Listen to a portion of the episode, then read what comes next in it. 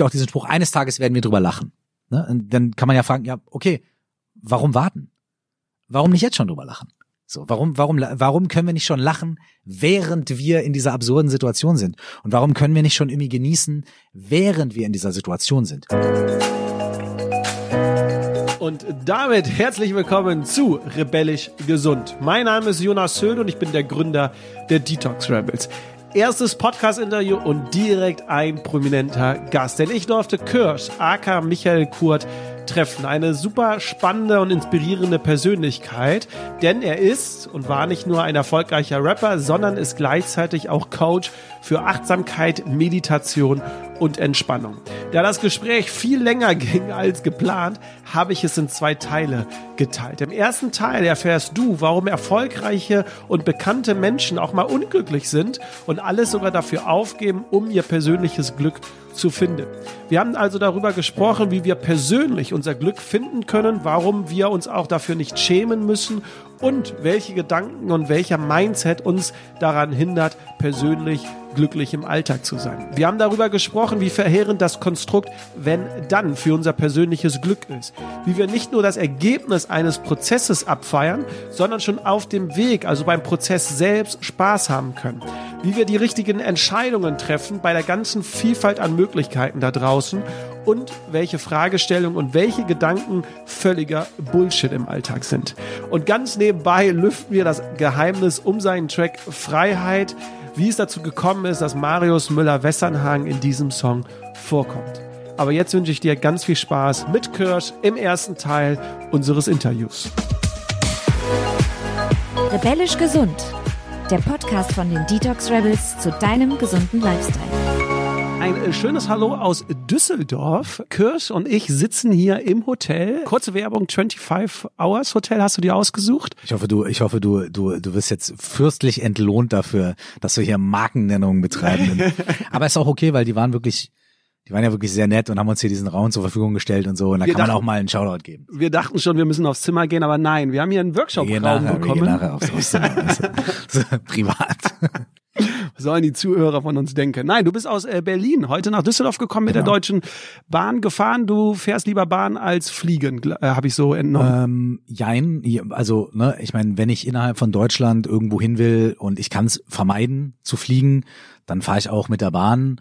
Ganz oft habe ich ja dann auch irgendwie, muss ich noch irgendwie Sachen schreiben oder machen oder so. Und heute habe ich mir zwei Bücher eingepackt und habe die Zeit genutzt, um ein bisschen zu lesen und noch einen Podcast zu hören selbst. Mein einen meiner Lieblingspodcasts zu hören. Ich bevorzuge auch mal die Bahn. Ich finde, es ist viel entspannter dort auch zu arbeiten, zu lesen. Ne? Beim ja, Fliegen die ganze ähm, Security-Check und dann dort wieder warten und so. Aber ja, der Grund, warum wir in Düsseldorf sind, ich freue mich sehr. Endlich hat es mit dem ersten Projekt bei uns äh, ja, Mann. geklappt. Voll, ähm, freue mich auch. Morgen gibt es ein, äh, für die Zuhörer, kleine Info, morgen gibt es einen großen Achtsamkeitstag bei einem Unternehmen. Äh, es sind sehr viele Experten vor Ort. Ich durfte einige vermitteln, unter anderem Kurs äh, wird morgen drei Kinos halten. Ich bin äh, sehr gespannt. Für alle, die, die dich noch nicht vielleicht kennen, eine kurze Vorstellung.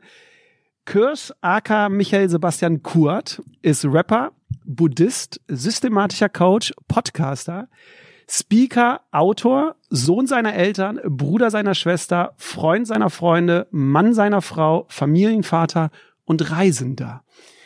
Du bist in Minden in NRW aufgewachsen, hast dich schon früh für Hip-Hop begeistert und bist dann in die USA gegangen und dort bist du mit der Szene in Kontakt gekommen und bist dann, ich fasse es relativ schnell zusammen, als erfolgreicher Rapper zurückgekommen, hast eine, meines Erachtens eine super Karriere hier in Deutschland hingelegt, obwohl du eigentlich als Kind Psychologe werden wolltest und hast verschiedene Hits rausgehauen, ob als Solokünstler oder auch mit anderen bekannten Künstlern. Ich erinnere mich immer an Silbermond bis zum Schluss. Das ist so mhm. das Lied, was bei mir sehr bekannt ist. Und dann kam eine große Pause, ein großer Cut. Du hast dich zurückgezogen und bist danach aber wieder erfolgreich als Rapper zurückgekommen. Und jetzt kennen dich aber mehr Menschen wahrscheinlich oder auch andere Menschen dich eher als Coach im Bereich Achtsamkeit, Meditation und Entspannung. Welche drei Fakten habe ich vergessen, über dich zu erwähnen? Wahrscheinlich Pizza mein Lieblingsessen ist. So. Äh, denn immer wenn ich irgendwie äh, eine Zeit lang mal irgendwie gefastet habe oder irgendwie sowas, das erste, worauf ich Bock habe, ist Pizza. Immer so. Also Pizza ist mein Lieblingsessen, wahrscheinlich, obwohl es so derbe langweilig ist. Also ich würde gern sagen, mein Lieblingsessen ist immer sehr exotisches, aber wahrscheinlich ist es Pizza. Äh, Spargel ist auch nah dran, so. äh, und ähm, die zweite Sache, die du nicht erwähnt hast, ähm, ich kann dir vielleicht auch auf die Sprünge noch helfen. Ist, äh, ach so, ja, aber warum hast du es denn dann nicht gesagt? Ich fand das super spannend, als ich das gelesen habe. Ich habe gelesen, egal wo du hinkommst, du bestellst immer erstmal zwei Kölsch. Ach so. Das genau. erste, um den Durst zu löschen, das zweite ist für den Genuss. Genau. Na, das ist so, ne, ich, ich komme ja aus Ostwestfalen, also aus Minden und bei uns hat das Bier dann immer so mindestens 0,3, ja. Und als ich nach Köln gezogen bin, äh, auf einmal hatte das Bier nur noch 0,2. Und ich war irgendwie unterfordert immer so. Ne? Also mir schmeckt Kölsch wahnsinnig gut. Ich meine, wir sind jetzt in Düsseldorf, das darf man ja fast gar nicht sagen. Ne? Aber mir schmeckt Kölsch sehr gut und äh, deswegen habe ich mir dann zur Gewohnheit gemacht, wenn ich in Köln einen Kölsch bestelle, immer gleich zwei zu bestellen, weil ich meistens Durst habe. Und dann das erste Kölsch ist halt einfach für den Durst. Das geht dann sehr schnell runter. Und das zweite, das trinke ich dann etwas entspannter. Und meistens bestelle ich auch noch ein drittes. Aber ähm, ja, das stimmt. Das passt auch ganz gut zur Pizza. So nach zwölf Kölsch hat man dann auch irgendwie Hunger und dann äh, so, ne? Ja, das passt ganz gut. Eine andere Sache noch. Ähm, ja, ich wollte, als ich ein Kind äh, war, Psychologe werden. Aber dann kam auch relativ schnell, so ab der fünften, sechsten Klasse, der Wunsch, Rapper zu werden. Und der hat dann das Psychologending irgendwie ersetzt und es war eigentlich immer so in meinem ganzen Leben immer so so so ein Kopf an Kopf Rennen und ähm, ja, das waren jetzt drei. Das waren drei. Ja. Sehr gut. Eine Frage, die ich in jedem Podcast stellen werde, bevor wir loslegen. Wenn du dir eine Superpower aussuchen könntest, welche wäre es und warum? Also ganz bescheuert und völlig egoistisch fliegen, weil weil ich es einfach, äh, weil es einfach, ich habe äh, oft Träume davon zu fliegen und das also das ist irgendwie ein totales, weiß ich nicht, ja, hätte ich mega Bock drauf. Ich bin auch schon ein paar Mal Fallschirm gesprungen, also Tandemsprünge habe ich gemacht bisher nur. Und es ist einfach, ist ja nicht ganz fliegen, aber es ist so eine der nächsten Sachen, um ranzukommen, wenn man jetzt nicht diese, diese Wingsuit-Geschichte macht, was auch völlig crazy ist. Und es einfach mega. Also ja, es ist wahrscheinlich ganz äh, egoistisch gesagt. Es bringt ja nur mir was irgendwie, nachher, wenn ich fliegen kann, so, aber ich glaube, es wäre fliegen. Es würde auch deinen Mitmenschen was bringen. Äh, wenn die ja sagen, hol mal schnell einen Kasten Bier und man ist 15 Minuten von der Tanke entfernt, so ja, dann ist klar, dann ist es natürlich ganz gut, wenn einer fliegen kann, ja. Richtig. Ja. Ich wollte eigentlich eher auf deine Familie, wenn du irgendwo wieder beruflich bist und dann nicht irgendwie einen Tag brauchst, um wieder nach Hause zu kommen, sondern. Kommt äh, drauf an. Bei dem Wetter wie jetzt irgendwie zu fliegen, es wäre wahrscheinlich wahnsinnig unangenehm, wenn ich jetzt von hier irgendwie selber fliegen müsste nach Berlin Berlin. Ich glaube, dann bräuchte ich irgendwie crazy Outfits. Und kommt auch an, wie schnell ich fliege und wie, und keine Ahnung. Ach, I don't know. Es bleibt ein Traum. Aber witzig, dass du äh, das öfters in deinen Träumen hast. Wenn man sich mit dir beschäftigt, wenn man Interviews liest, Artikel liest und und und, kommt man an einer Sache nicht vorbei. Ich hatte es äh, zu Eingangs ja auch erwähnt, die große Pause, der große Cut. Für die Zuhörer nochmal äh, die kurze Info du wolltest immer Rapper werden. Ja. Du warst Rapper, du warst auf vielen Bühnen, du hast, glaube ich, super viel erlebt, du hast namhafte Künstler an deiner Seite gehabt. Ich würde jetzt sagen, nach außen hin hast du ja genau das gelebt, wonach du ja auch so gestrebt Total, hast. Ja. Und trotzdem hast du einen großen Cut gezogen. Viele Fans waren verwundert. Du hast eine Auszeit genommen, bist raus und hast mal alles sein gelassen, weil dich anscheinend irgendwas unglücklich gemacht hat oder du mit irgendwas nicht zufrieden bist, warst. Was war es? Also ich bin sogar noch weitergegangen, als zu sagen, so ich mache eine Pause. Ich habe eigentlich gesagt, ich veröffentliche jetzt erstmal überhaupt nicht mehr. Ich mache kein Album.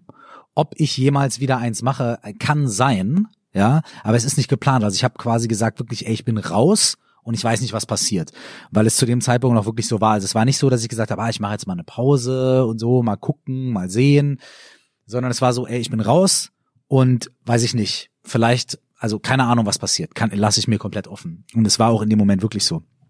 Und die, der Hintergrund ist, ich wollte halt immer, also wirklich seit der fünften, sechsten Klasse, ich wollte Rapper werden. Rapmusik hat mich begeistert und es war so mein großer Traum. Und ich habe immer gedacht, wenn ich meinen Traum, wenn ich mir meinen Traum erfülle, wenn ich das mache, was ich will, wonach ich mich sehne, dann werde ich ja glücklich. Es gibt ja diesen komischen Spruch, finde den Job, den du liebst und du wirst nie wieder einen Tag arbeiten in deinem Leben. Was ungefähr genauso wahr ist, wie heirate den Mensch, den du liebst und du wirst dich nie wieder streiten mit jemandem oder mit dieser Person. Das ist natürlich auch Bullshit. Ähm, aber ich habe immer gedacht, okay, wenn ich mir diesen Traum erfülle, dann bin ich glücklich. Und dann hat's geklappt, ne? Ich habe einen Plattenvertrag unterschrieben, ich habe mein Album rausgebracht, ich bin auf Tour gegangen und ich war auch ich hatte viele Glücksmomente und ich habe viele interessante Sachen erlebt und ich habe natürlich viel Spaß gehabt, aber ähm, dieses große Glück, so dieses jetzt habe ich ein erfülltes Leben in Anführungsstrichen, das hat nie so richtig eingesetzt. Und dann habe ich mir überlegt, okay, woran liegt's? Ja, und dann habe ich äh, nach nach meinem ersten Album und so weiter habe ich äh, haben wir eben kurz äh, im Off quasi drüber gesprochen, eine große Reise gemacht und dann versucht irgendwie alles zu sortieren und und haben ganz viele versucht ganz viele Probleme aufzuarbeiten und so und, und das hat mich schon auch am Anfang nicht nur glücklich gemacht, sondern auch sehr viel zum Nachdenken gebracht. So zum Beispiel irgendwie so, was ist eigentlich Fame und Bekanntheitsgrad und warum reagieren auf einmal die Menschen anders auf mich und so weiter und so. Dann habe ich zurück und habe gesagt, okay, ich mache jetzt noch ein Album. Ich bin jetzt erholt, ich mache noch ein Album, noch eine Tour und so. Und dann wird das Glück schon irgendwann kommen. Und dann gab es wieder so eine Hochphase, aber dann gab es wieder eine Downphase und ich habe immer gedacht, das Glück liegt hinter der nächsten Ecke. So, also wenn ich mehr arbeite, also noch mehr Songs machen, noch produktiver sein, äh, noch mehr live spielen oder vielleicht auch mehr Erfolg. Ne? Wenn zur nächsten Show äh, 1000 Leute kommen statt 700, vielleicht werde ich dann glücklich. Oder wenn mein Album auf 5 in die Charts geht statt auf 10 oder auf 13 oder so, dann werde ich vielleicht glücklich. Also mehr Erfolg, mehr Arbeit oder auch solche Sachen wie so, hey, ich glaube, ich muss irgendwie viel reisen oder viel äh, irgendwie oh, jetzt habe ich endlich mal ein bisschen Kohle, jetzt kann ich mal richtig gut essen gehen und all meine Freunde einladen und so weiter. Das heißt, ich habe dieses, ich habe immer versucht, dieses Glück darin zu finden, dass ich mir irgendwelche äußeren Umstände erfülle. Ne? Und selbst sowas wie, ich habe die Beziehung, die ich will, oder ich habe den Job, den ich will, das sind ja auch alles äußere, äußere Dinge. So, ne? Und natürlich tragen die dazu bei, dass man vielleicht zufrieden ist oder komfortabel oder so, ne? Aber die haben mich nie zu diesem Glück geführt. Im Gegenteil, es ist was anderes passiert. Je mehr ich dem Glück hinterhergerannt bin, desto unglücklicher bin ich geworden. Und das war total strange für mich, weil ich war halt Mitte 20, also noch ein, also relativ jung und war irgendwie erfolgreich, ich war jetzt nicht der erfolgreichste Mensch der Welt, aber ich war irgendwie für meine Verhältnisse erfolgreich und für meine äh, äh Verhältnisse habe ich gutes Geld verdient und für meine Verhältnisse konnte ich mir alles leisten, worauf ich Bock hatte. Und das auch noch mit coolen Sachen. Und ich bin immer unglücklicher geworden. Und ich hatte irgendwie nicht, ich habe irgendwie nicht gecheckt, was los ist. Und da ist eine Sache passiert, die mir, die, die ich nicht vorhergesehen hatte. Und zwar, ähm, als ich gemerkt habe, ich bin unglücklich oder ich werde immer unglücklicher, ist das erste, was passiert ist, ich habe mich geschämt. Weil ich mir gedacht habe, ey, guck mal, wie gut du es hast. Und guck mal deine Kumpels an, die gerade irgendwie ihre Ausbildung machen oder ein Studium machen und in der WG leben und so weiter und du hast schon eine schöne Wohnung und so weiter und so fort. Und andere Menschen geht's überhaupt nicht gut und wie viel tausend Leute wollen irgendwie Rapper werden und keiner schafft's, aber du hast es geschafft. Was bildest du dir ein? Was bist du für ein undankbarer Pisser, dass du jetzt unglücklich bist? Was fällt dir ein? Und ich habe mich dafür geschämt. Und weil ich mich dafür geschämt habe, habe ich mit niemandem drüber geredet. Ich habe natürlich mal zu meinen Kumpels gesagt, boah, ey, ja, und oh, das und das stresst mich und das und das nervt mich, aber ich konnte die Tatsache, dass ich trotz Erfolg oder trotz diesen äußeren schönen Dingen ganz oft in einem sehr dunklen Ort war, innerlich. Ich konnte das irgendwie nicht annehmen und irgendwie nichts damit machen. Zum Glück hatte ich meine Musik.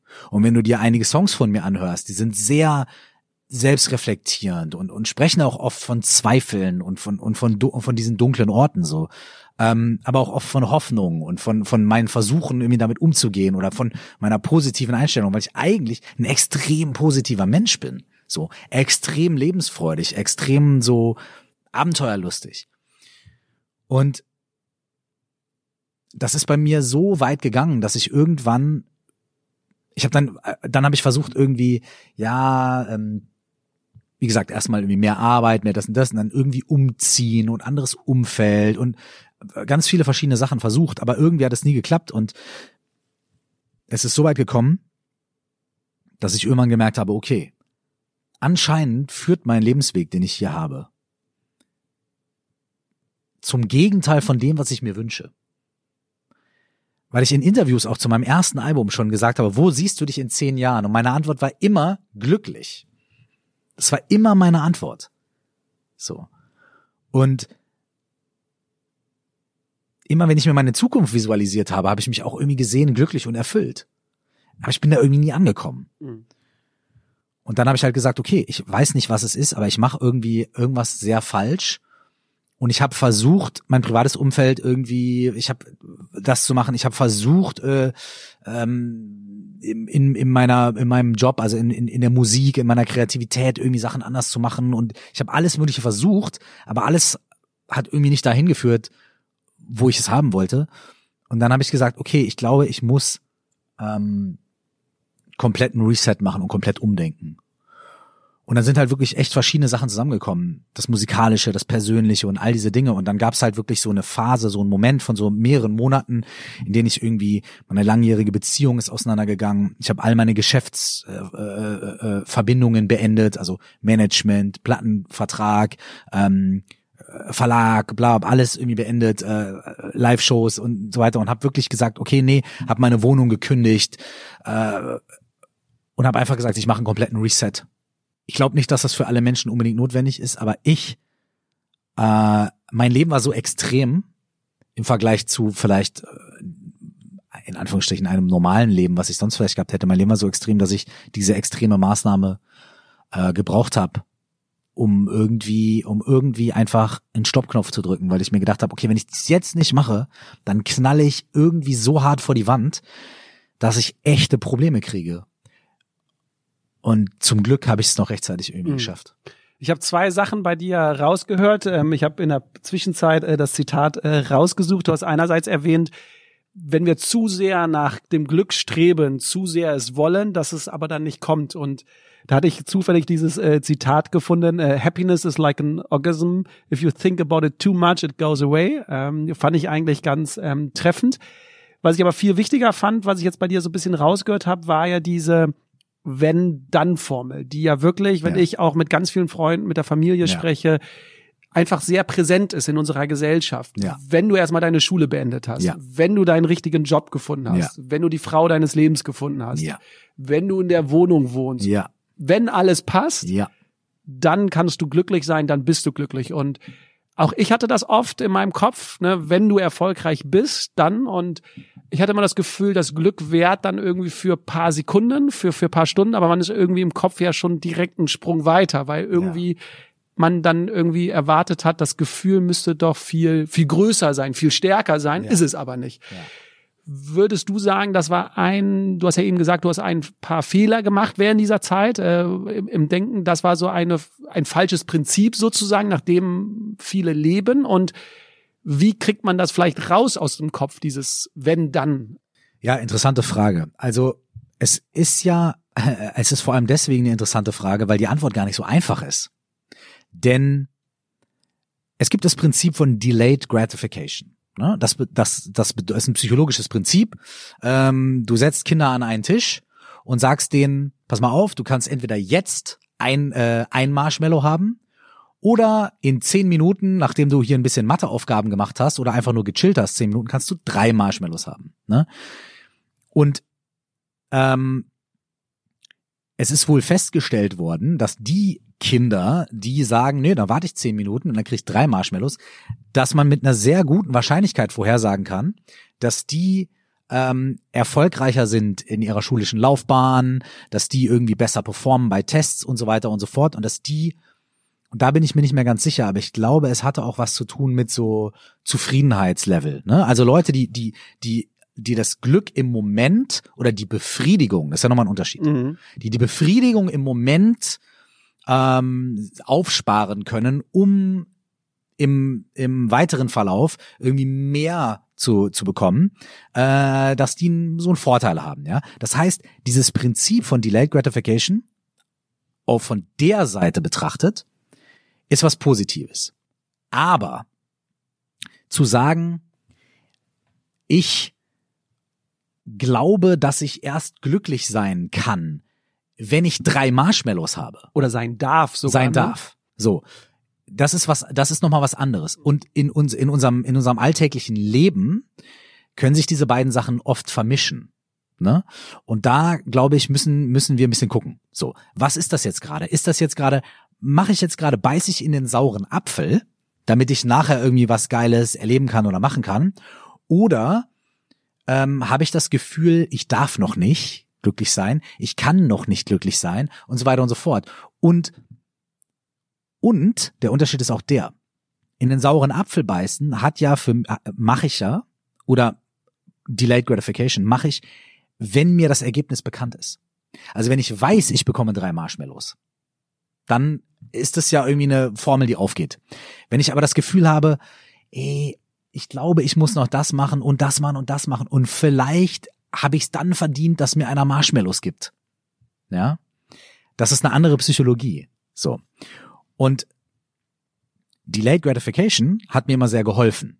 Also irgendwie zu sagen so, okay, ich muss jetzt hier durch, ich muss mein Projekt zu Ende machen, ich habe eine Deadline, ich muss irgendwie hier durchziehen, ich gehe halt jetzt gucke halt nicht irgendwie Netflix oder sonst was, sondern ich gebe Gas und so weiter. Und dann am Ende bin ich aber fertig und freue mich.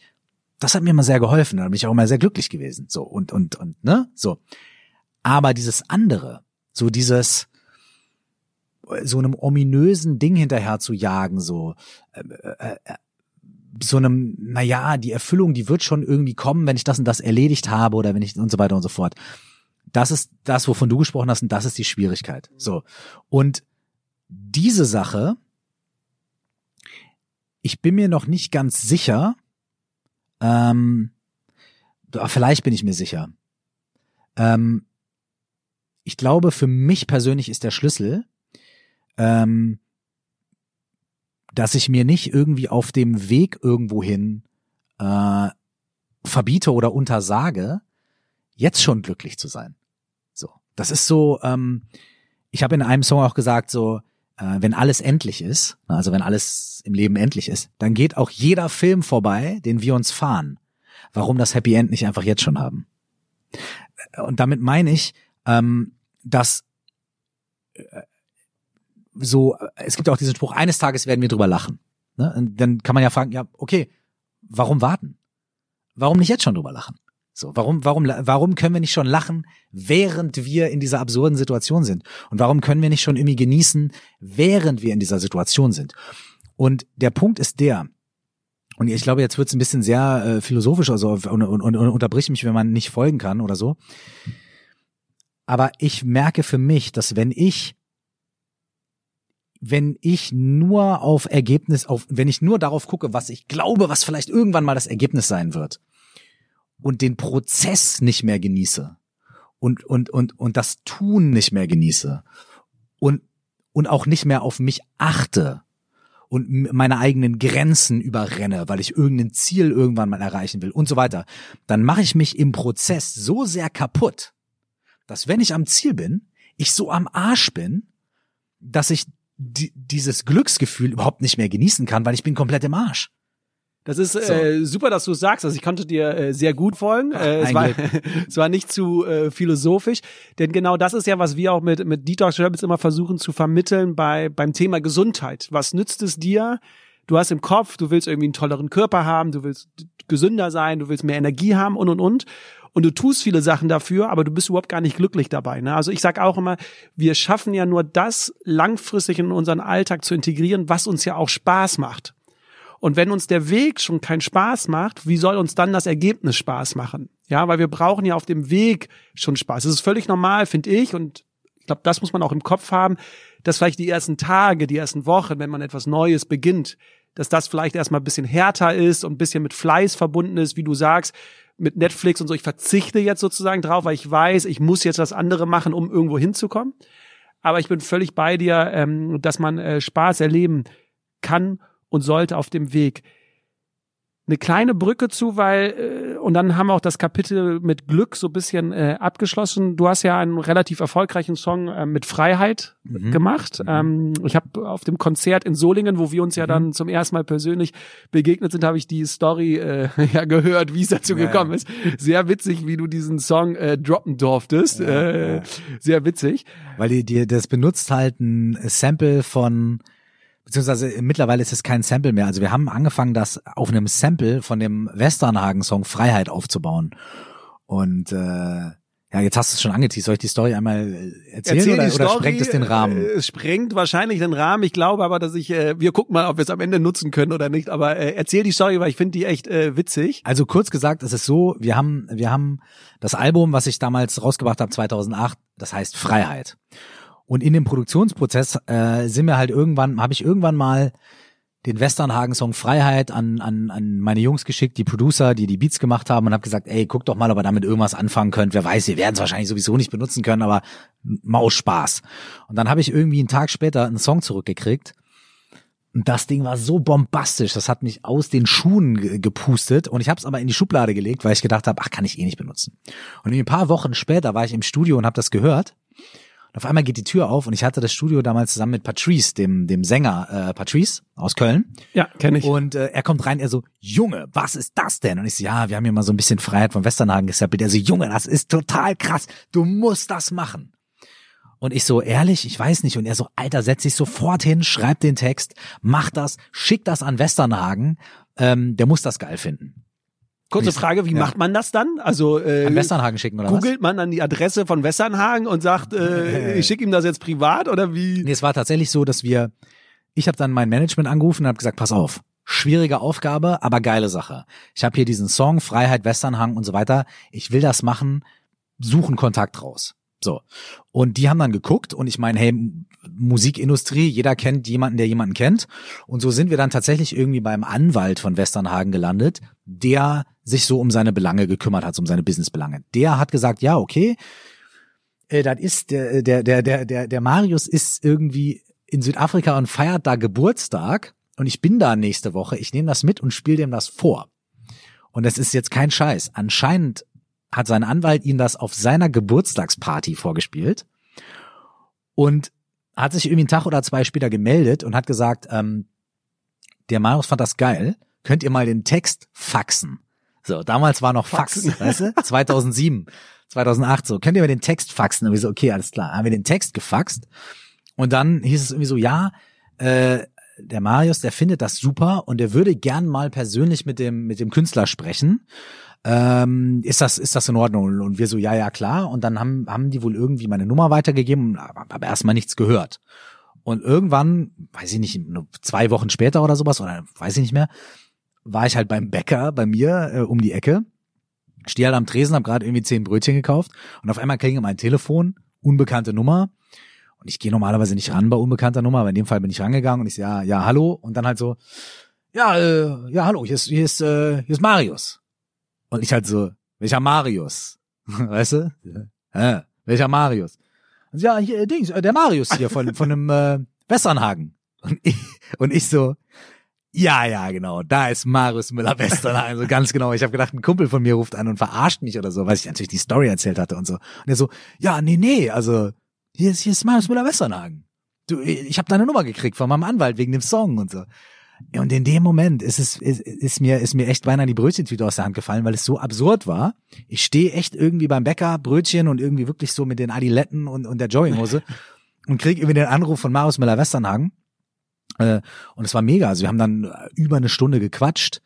Es war halt total krass. Der hat den Text komplett auseinandergenommen, hat kannte den Text halb auswendig, hatte sich so einzelne Zeilen rausgesucht und hat gesagt, ja, und ich wollte mit dir darüber sprechen. Was meinst du damit? Und, und richtig krass und war total offen und hat gesagt, ey, lass uns das Ding machen, habe ich mega Bock drauf. Soll ich noch mal ins Studio gehen und das einsingen und und ähm, und dann war er ja letztendlich auch im Video äh, und es war wirklich, also es war echt super. Also die ganze Zusammenarbeit war mega, aber das Lustige war halt wirklich diese Story da irgendwie, wie mir beinahe das Brötchen aus der Hand gefallen ist. So. Ja. Marius Weller Müsterhagen, nee, ich kann gar nicht aussprechen. Marius Müller, Müller- Westernhagen hat dich äh, angerufen. Worauf ich hinaus wollte bei diesem Song, ich finde den Text äh, super. Ähm, da geht's ja wirklich um Freiheit. Und ich glaube, wir hier in Deutschland, in Westeuropa können sagen, wir leben hier in Freiheit, wir können alles tun und machen.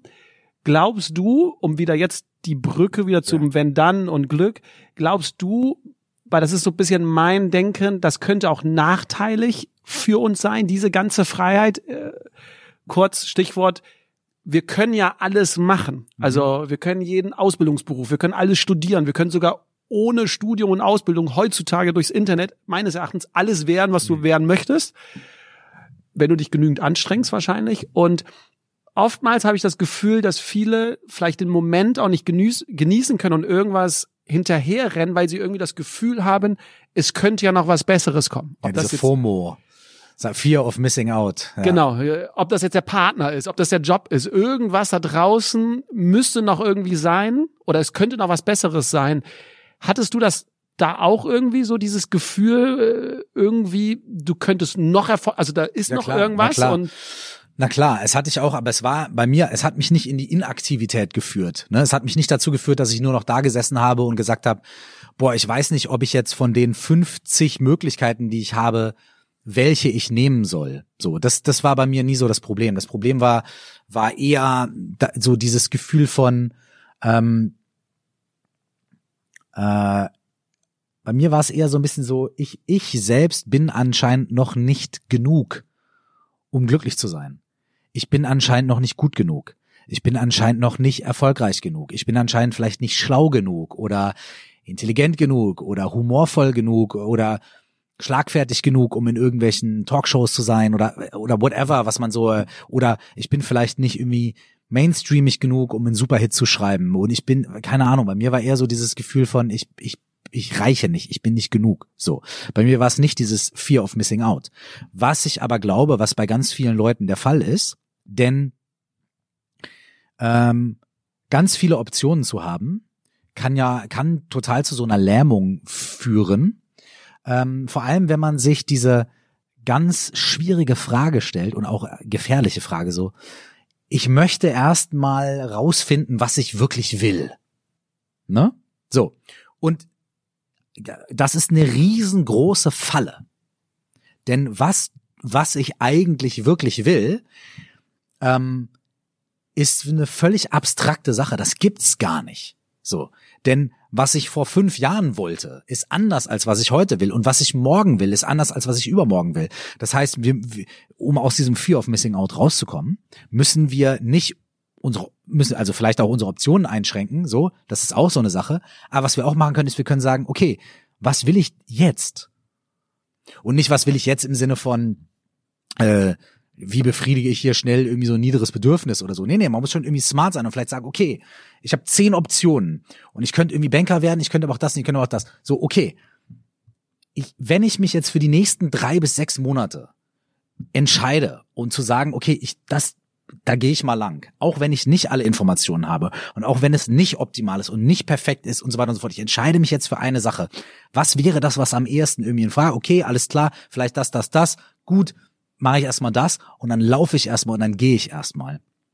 Und wenn ich irgendwo auf dem Weg merke, das ist jetzt gar nichts für mich, dann kann ich mir überlegen, ob ich mich umentscheide. Oder vielleicht kann ich sogar noch schlauer sein und eine Analyse machen und sagen, okay, ich habe mich entschieden, aus den und den und den positiven Gründen.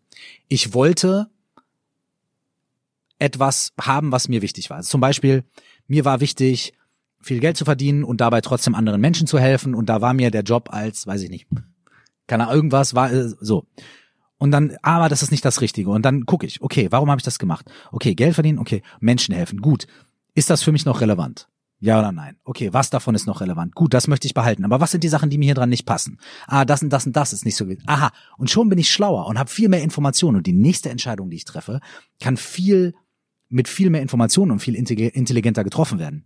Das kann ich aber nur tun, wenn ich irgendwann anfange, mich zu entscheiden. Und wenn ich dann schlau bleibe und ein bisschen beobachte und dann von Entscheidung zu Entscheidung zu Entscheidung, wird es vielleicht ein bisschen besser.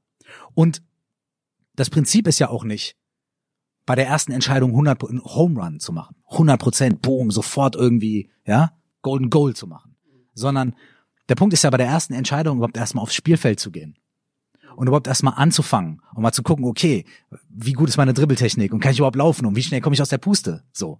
Und diese Entscheidung verändert vielleicht dann drei Prozent und dann kommt die nächste Entscheidung, die verändert wieder zwei Prozent und dann kommt die nächste und wenn ich merke, okay, die Entscheidung war 99 Prozent scheiße und nur ein Prozent gut, dann kann ich ja nächstes Mal sagen, okay, wie kann ich nächstes Mal eine Entscheidung treffen, die zwei Prozent gut ist? So. Und wenn ich das geschafft habe, dann kann ich sagen, okay, pass mal auf, jetzt werde ich voll crazy und überspr mach mal doppelte Schritte und sag, okay, wie kann ich nächstes Mal eine Entscheidung treffen, die vier Prozent gut ist?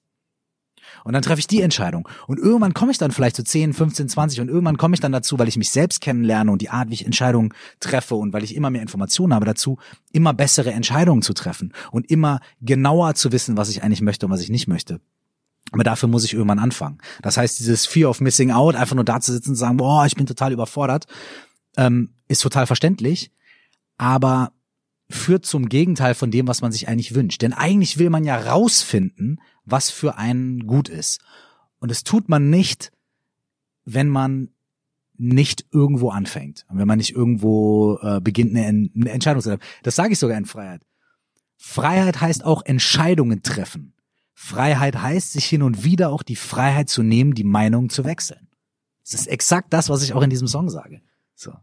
Und du hast die Entscheidung getroffen, ja damals diesen Cut äh, zu ziehen. Ähm, wenn jetzt ohne zu wissen, ob die das wirklich das absolut richtige und Optimum ist und auch äh, gleichzeitig allerdings auch zu wissen, also ich, ich, hab, ich war ja nicht sonderlich schlau zu der Zeit. Ich habe jetzt ja nicht irgendwie Geld an die Seite gelegt oder irgendwie Immobilien gekauft oder sowas so. Das heißt auch zu wissen, okay, ich entscheide mich hier auch gegen ein Einkommen. Ich entscheide mich gegen eine finanzielle Sicherheit. Ich entscheide mich gegen eine Karriere oder gegen Status und so. Ähm, aber irgendwo muss ich halt mal anfangen. So. Oder beziehungsweise ich habe schon irgendwie zehnmal versucht und es hat nie geklappt. Vielleicht muss ich es mal ganz anders machen.